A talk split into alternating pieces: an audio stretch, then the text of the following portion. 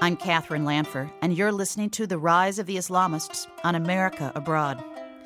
Islamists have won elections in Egypt and Tunisia and are poised to dominate politics in Libya and perhaps Yemen. But what if Syria, the Islamist dimension, is especially complicated there? Unlike Egypt, Tunisia, and Libya, where virtually all Islamists are Sunni, Syria is a country of stark sectarian divisions as well as ethnic ones. In Syria, the conflict has Islamists on both sides. Reporter David Enders begins our look with a visit to a mosque in northern Lebanon, where he spoke with an imam who works with Syrian fighters. Predominantly Sunni northern Lebanon has become a bulwark of support for the rebellion in Syria, harboring refugees and sending humanitarian aid and light weapons across the border.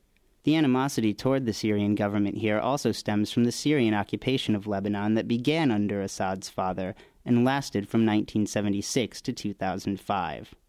Until the end of the occupation, the border was quite porous. Nowhere was that more the case than in Wadi Khaled, a town in the northern Lebanese border. Often the shelling inside Syria is audible here. The city of Homs, where the most intense fighting has taken place, is about 15 miles away.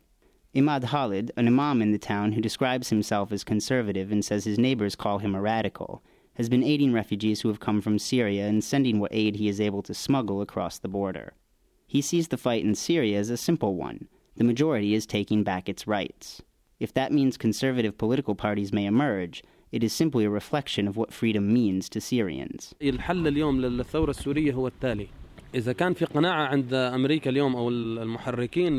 solution for the Syrian revolution today, for those who control the rule in America, whether it's Obama or others in America, they should know who is truly in control on the street.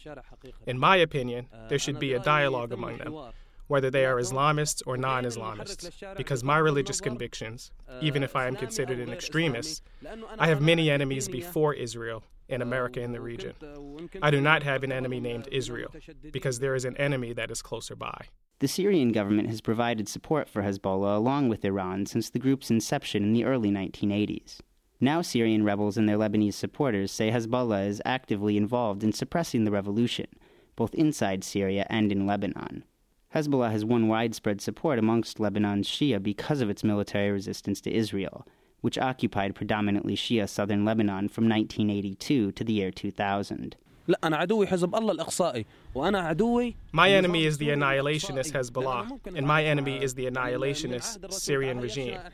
Because I might be able to coexist with the Jews. In the Prophets' Pact, there was coexistence with the Jews, and we coexisted with the Christians, but we have never, in any way whatsoever, been able to coexist with the Hezbollah ideology or the ideology of Iran or the ruling regime in Syria.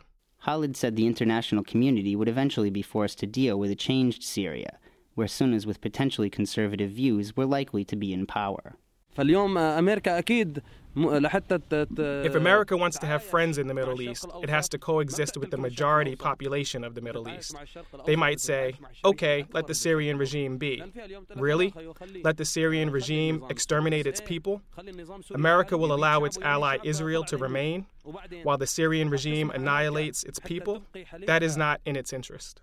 Khalid said that the people representing the Syrian rebels internationally do not necessarily have the support of the people who are fighting he mentioned specifically Burhan Ghalioun, the head of the Syrian National Council, a coalition of opposition figures, many of whom have operated for a long time in exile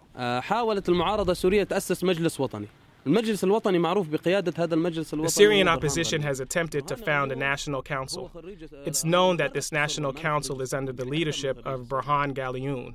He is a professor at the Sorbonne, and the Sorbonne is well known for its hostility to Islam.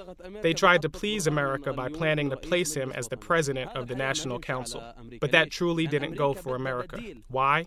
Because America wants its own alternative that has support on the street. The Syrian opposition presented its own alternative, but he doesn't have supporters on the ground.